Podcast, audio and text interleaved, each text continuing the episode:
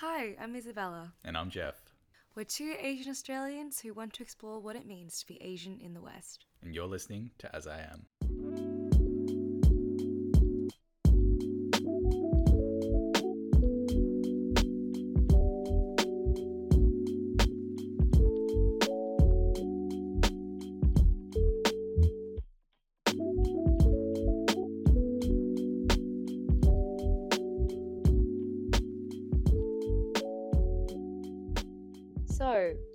2020.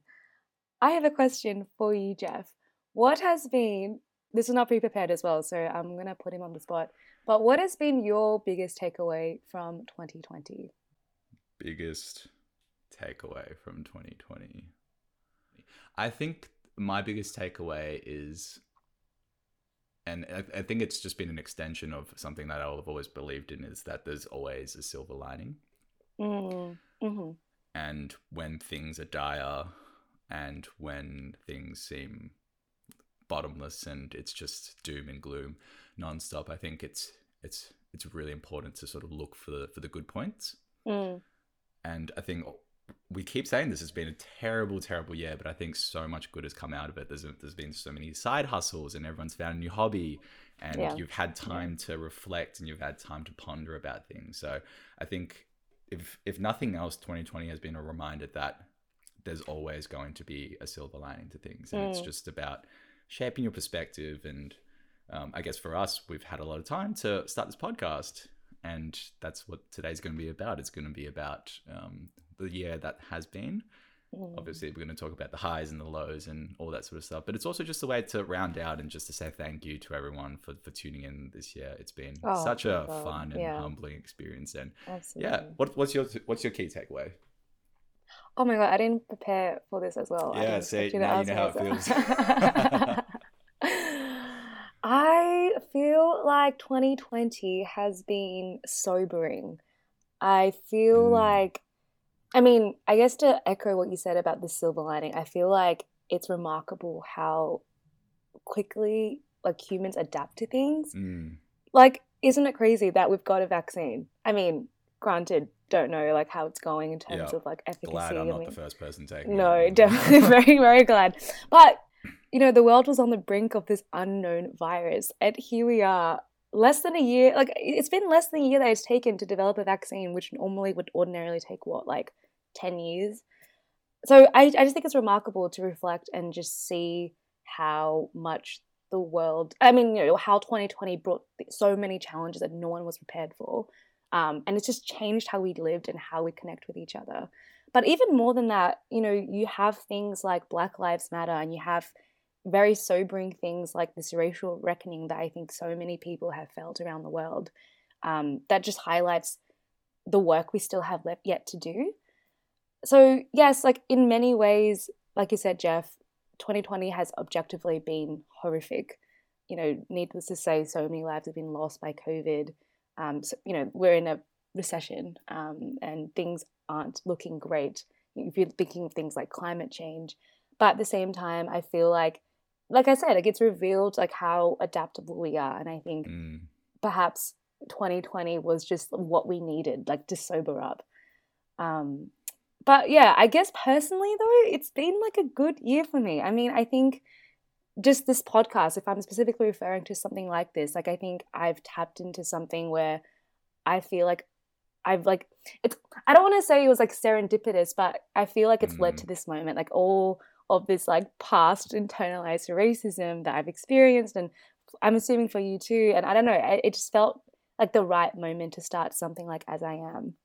So we kind of started in March, which was when COVID was really starting to pick up. And one of the things Isabella and I really didn't want to do was to have a COVID episode because Mm. that was everywhere. It was saturated in the news, and every single day it was just news about COVID. And we didn't want to. We didn't want to contribute to the pool that was already out there. We didn't want to send out any more negative vibes, essentially, uh, through through an episode. And but we still feel like it's an incredibly important thing to talk about this year. yeah. And so I guess now we're, we're fortunate enough in Australia and in Melbourne to be relatively COVID free right now. So we feel that we want to address the topic and talk about some of the things that uh, we've noticed and really experienced throughout the year. So I think the first thing I want to talk about was masks. Mm. I hated wearing masks. Oh my god, really? Yeah, especially in the beginning. Mm.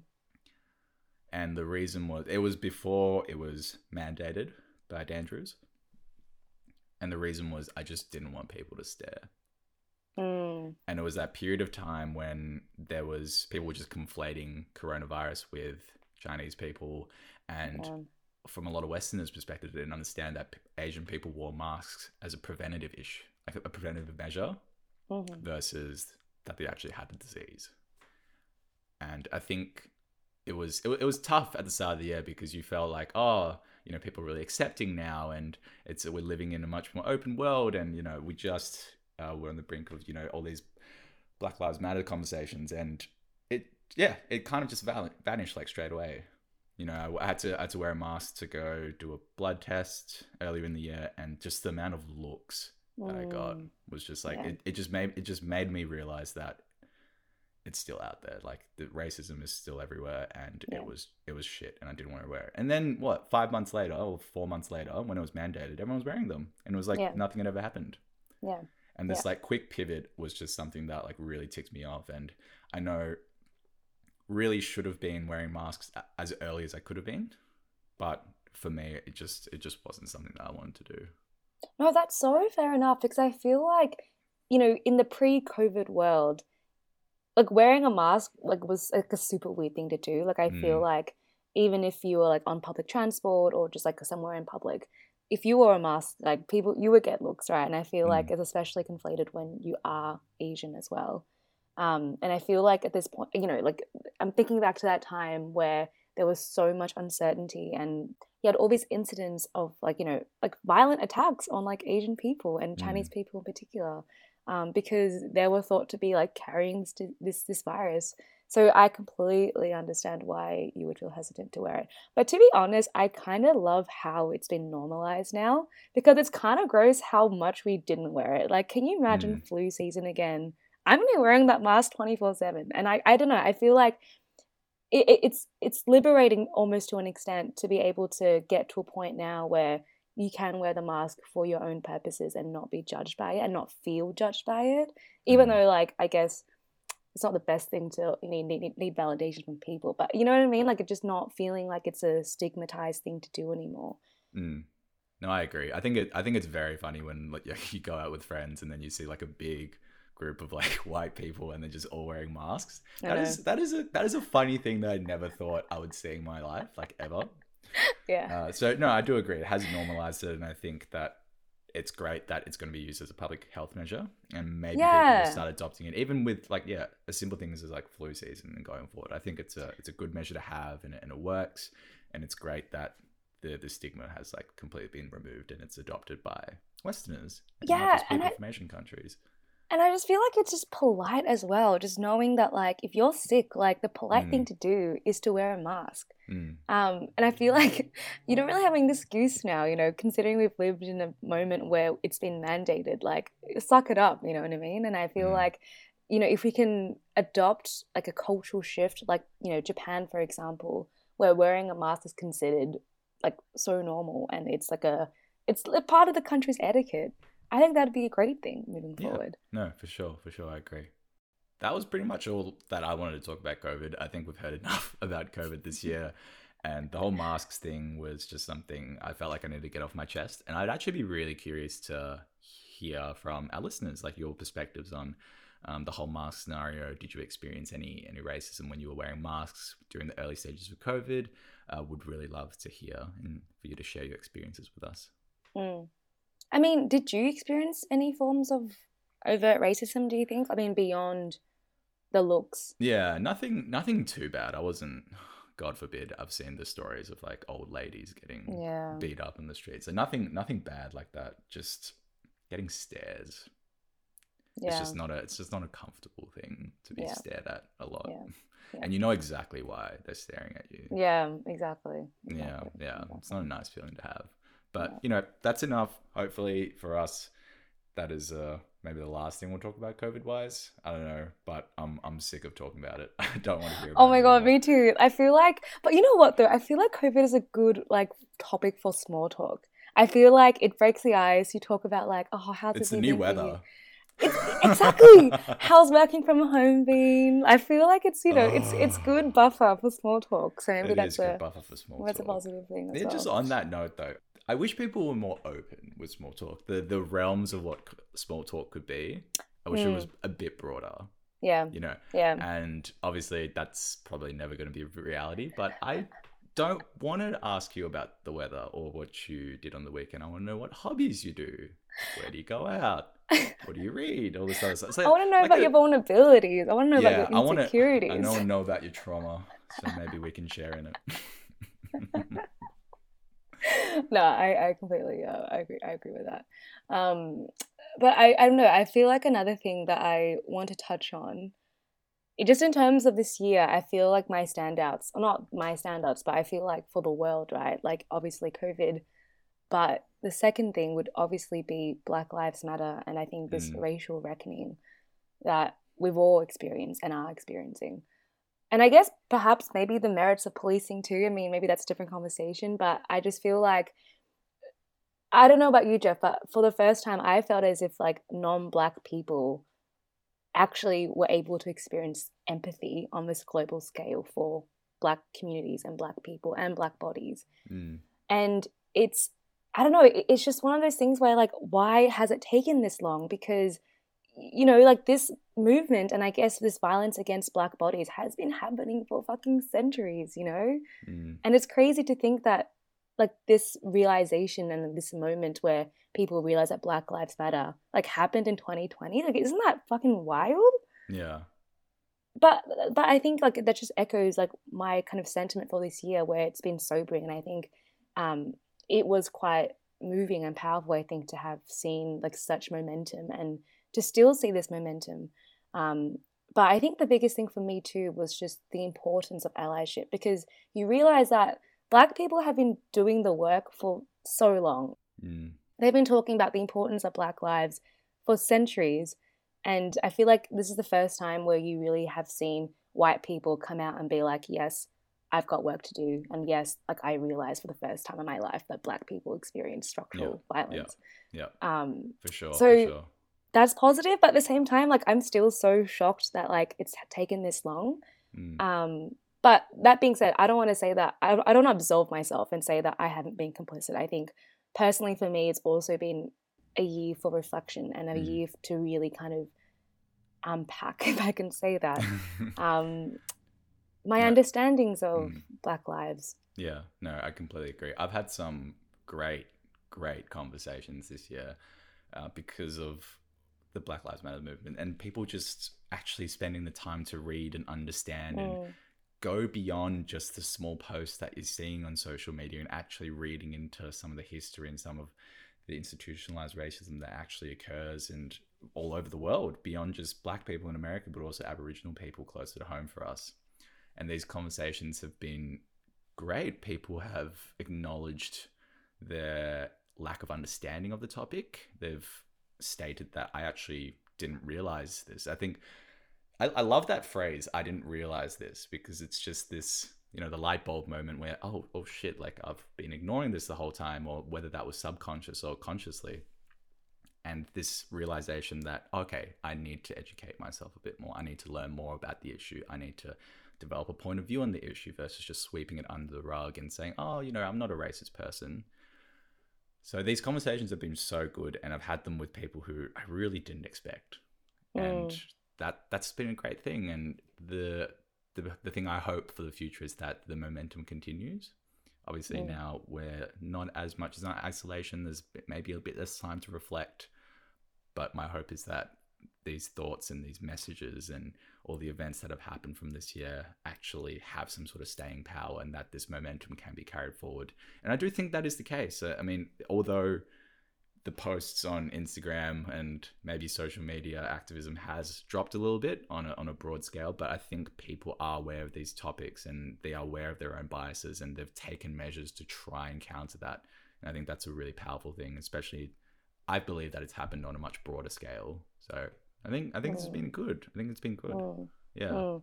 Oh, but I don't know. At the same time, like I feel like slacktivism is such a big thing. Like I wonder, out of all the people who posted the Wait, black what's word? squares, slacktivism. Have you heard of that? No, that's a great word. definitely not mine. I've I've, I've definitely seen it somewhere. Slacktivism. No, I like that. Yeah. you know, it's so easy to post something on social media and Yeah, you know yeah. and call it a day. Yeah. And you know, my question to everyone who's posted a black square on Blackout Tuesday, like, are you still doing the work? You know, black Mm, violence doesn't, racism doesn't end when you post a black square. So mm, I, I- I think that is probably going to be the most difficult thing. I think That's for allies to continue the work as well, because the onus does not fall solely. Like, of course, not. I, I can't. Like that can't possibly work if the onus only falls on black Mm. communities and black people. yeah. Yeah. So yeah, sure. are you still doing the work? That's a question that I want to probe, and I think that you should always ask yourself, and a question that I always ask myself too, because I think you definitely do can fall complacentness sometimes as well. Yeah, for sure. Definitely. I feel like these conversations are particularly more pertinent in Asian communities.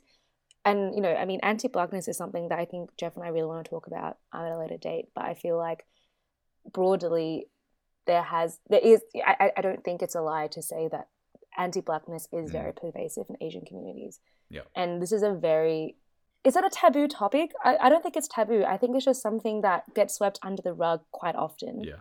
these are conversations that one might have with their older family members and it's going to meet resistance i think just the understanding of why black lives matter Mm. and the importance of this moment in time Yeah, yeah, for sure. Because the, the counter that I've always received is, oh, but you know, we've we've had a terrible history as well. We've been for for my Chinese parents, they always talk about the Japanese occupation, and it's this like comparison and the unwillingness to budge from this position, and it's just comparing. Oh, but like we've had the same thing. I just feel Yeah. like there's a there's a tendency to compare all the time yeah but I feel like the topics are mutually exclusive. You should acknowledge different issues separately. They're not always going to, you can't always compare them with one another. And then it's just like, Mm. oh, we're, we're worse off this way, we're worse off that way. That gets you nowhere. So that is, that is a big episode and something that is going to be a difficult conversation yeah because it's, um, yeah it's, it's tough to have the conversations with your parents and then actually to acknowledge anti-blackness on a broad scale um, is a tough topic, but we, we want to talk about it. you know I, I think what i'm really interested to see though is the impact of black lives matter like in 2020 obviously black lives matter didn't start in 2020 this was a No. movement that was started years ago and it only picked up momentum again after george floyd's murder and i'm curious to see what will be the actual impacts of this on a institutional scale because I, feel like you know not long after all the protests erupted and everything happened you know you had so many corporations coming out being like we're sorry we'll do better you, you, you Mm. see the appointments of you know black people into executive positions you see corporations like band-aid you know having like actual band-aids that reflect Yeah. different skin types which is what the how did that only happen It's a recently weird thing. It's a real But- weird thing. and like you know um crayola coming out with like different colors or maybe that's happened years ago i don't know but you know what i mean i feel like there was actual change maybe on a macro scale but there was change and i just wonder whether that will stick and, or whether or not that was just like a knee-jerk reaction Yeah. to respond to something and like look good about it The internal risk team, which is like, shit, we gotta Yeah. do something about this. Let's It's make they a position. Let's make a position. It's gonna be the chief anti no, chief uh pro diversity officer or some or some shit like Yeah. that. I don't know. Rio Tinto had one like that after they blew up the mine. Um Yeah, so the yeah. the heritage site. yeah They, I don't know, Rio Tinto has a chief uh, indigenous affairs officer oh my god and it's a it's a white person. oh my god and they're meant to be the authority and advisor for indigenous issues. oh Yeah, so yeah, I feel like I feel like so many times it's just this knee jerk reaction, and it's always funny to see what they end up doing. But I Yeah. do hope. I think the a positive message and something I've seen at work is that a lot of the change is being also driven bottom up. Mm, Junior mhm. people want to see change, and junior people are the talent, the future talent of companies. So like companies have to listen. You, Mm. you have to listen and i think that's a great thing it's a, has to be both top down and bottom up in terms of change Mm. and then hopefully when you meet in the middle you've got actually a good combo Mm. I think what's really striking as well is that, you know, for such a long time, Black people have been doing the work. And you realize that, like, the impacts of this Black work benefits everyone. Mm, And sure. I think riding off this momentum of Black lives mat- mattering and like Black voices also leads to momentum for other voices, other diverse voices, other voices from minority communities, people of color, and we are we are definitely the beneficiaries of that. And I think that's the reason why the pod and as I am has been able to I think have this momentum too, which is something that I'm so grateful for and Same. something that I want to reflect on and just yeah, like just this podcast has been I hate to say this, but a blessing. Yeah, You know what? Let's take ownership of it. It's been a blessing. it's been Um, amazing.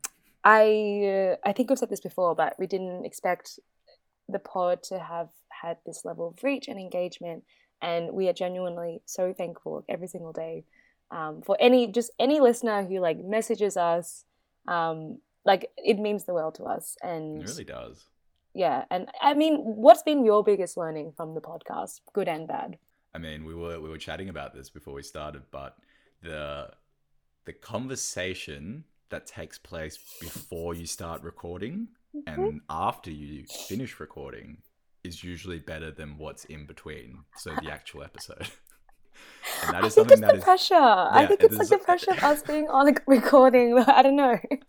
it's it's always funny because you, you you stop recording and then you reflect on the episode and then the reflection is actually better than the content and you just kick yourself because oh shit why didn't we keep recording so Yeah. now that now when we start to have a conversation and it's like okay this actually sounds pretty good let's just click record and we'll try fit it in later Yeah. Yeah. so that's been that's been a really big learning in trying to contain your thoughts and just be comfortable recording. I think uh, it, it doesn't feel as nerve wracking anymore. I don't know about you, Isabella, but I Mm, remember mhm. the earliest episodes, I was always a little shaky.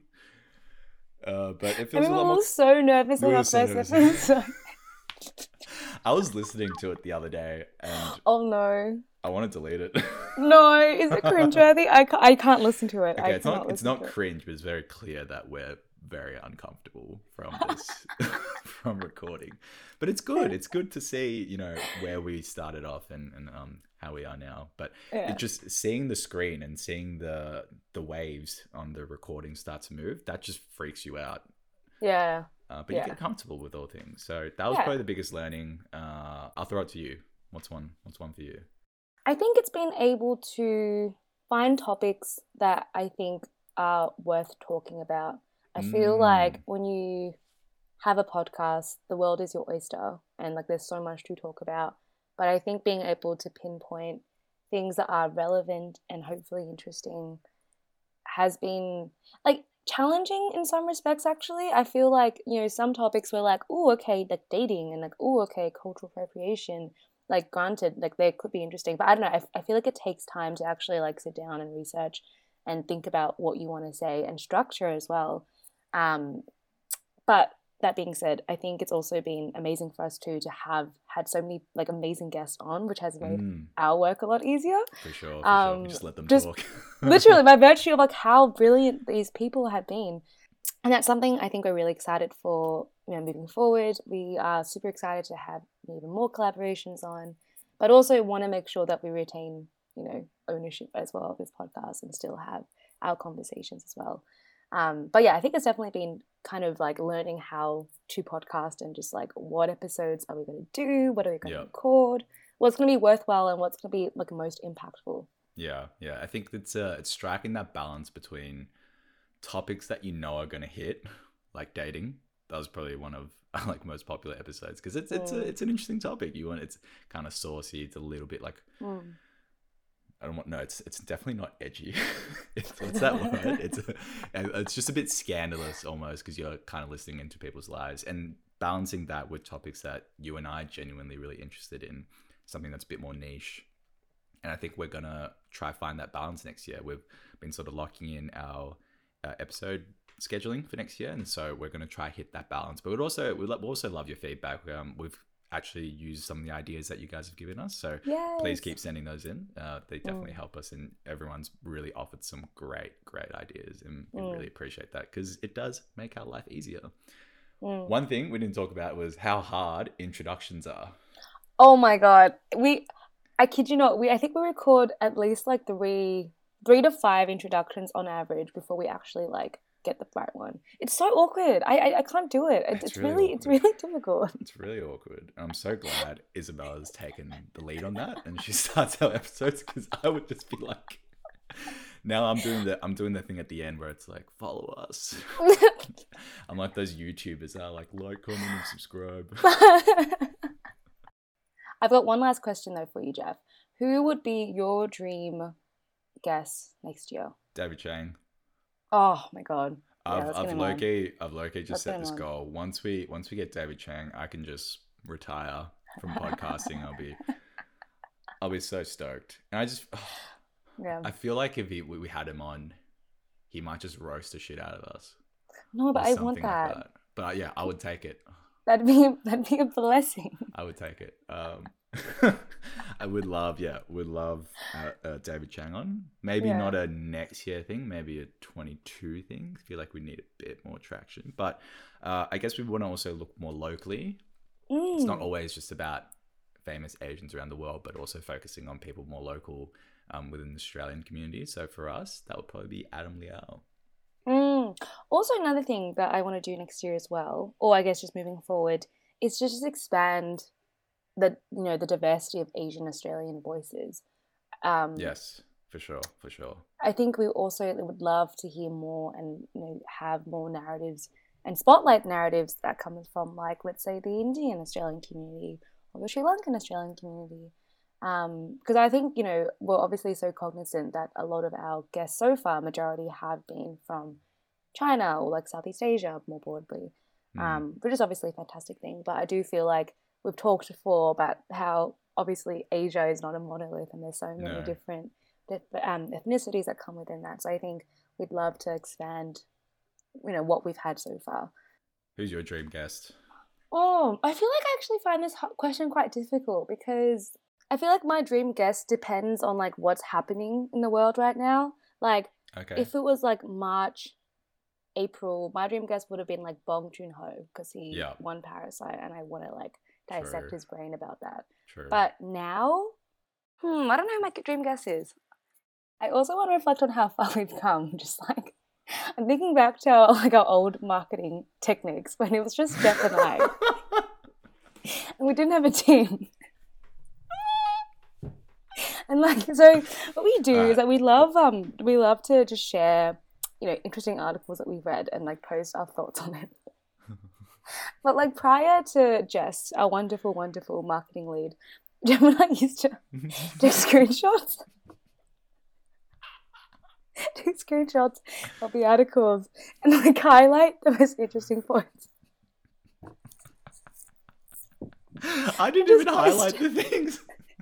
I just posted like I would post screenshots of YouTube videos as well, so it was like incredibly lo-fi. So shout outs to all the uh the, the OG followers that stuck by us throughout Oh my very, God. very terrible Yeah. marketing. Yeah, yeah. I'm so um, blessed that I don't have to do marketing. I'm so bad at it. I don't know how social media works. Overall, though, we just wanted to say a huge thank you. I mean, to our OG followers, to our followers who have just joined on, to those who are still yet to come. Um, we have been so grateful for your support for this year. Um, yeah, Jeff and I really, really do mean that. We also want to emphasize that, you know, even though we are a podcast that does spotlight Asian narratives in the West, we don't want this community to be just full of Asian Australians and Mm. just Asians in general. I think the importance of allyship and having people also know our stories and our narratives is just as important, if not more. Um, so we are super excited for the future and to see how far we can take this and how far um, this goes. And we hope we hope that you come along with us as well. Oh, I couldn't have said any better myself, to be honest. But uh, I think I'll just do a quick one. Uh, thank you so much for the support again. We hope you enjoy the rest of the year. We're going to take a short break for a couple of weeks just to recharge and plan and do all, all that sort of stuff. But start of 2021, we've got an amazing guest to start off the year, and we're super, super excited to share that one with you. But until then, thank you so much, and we'll catch you guys next year in 2021. Bye.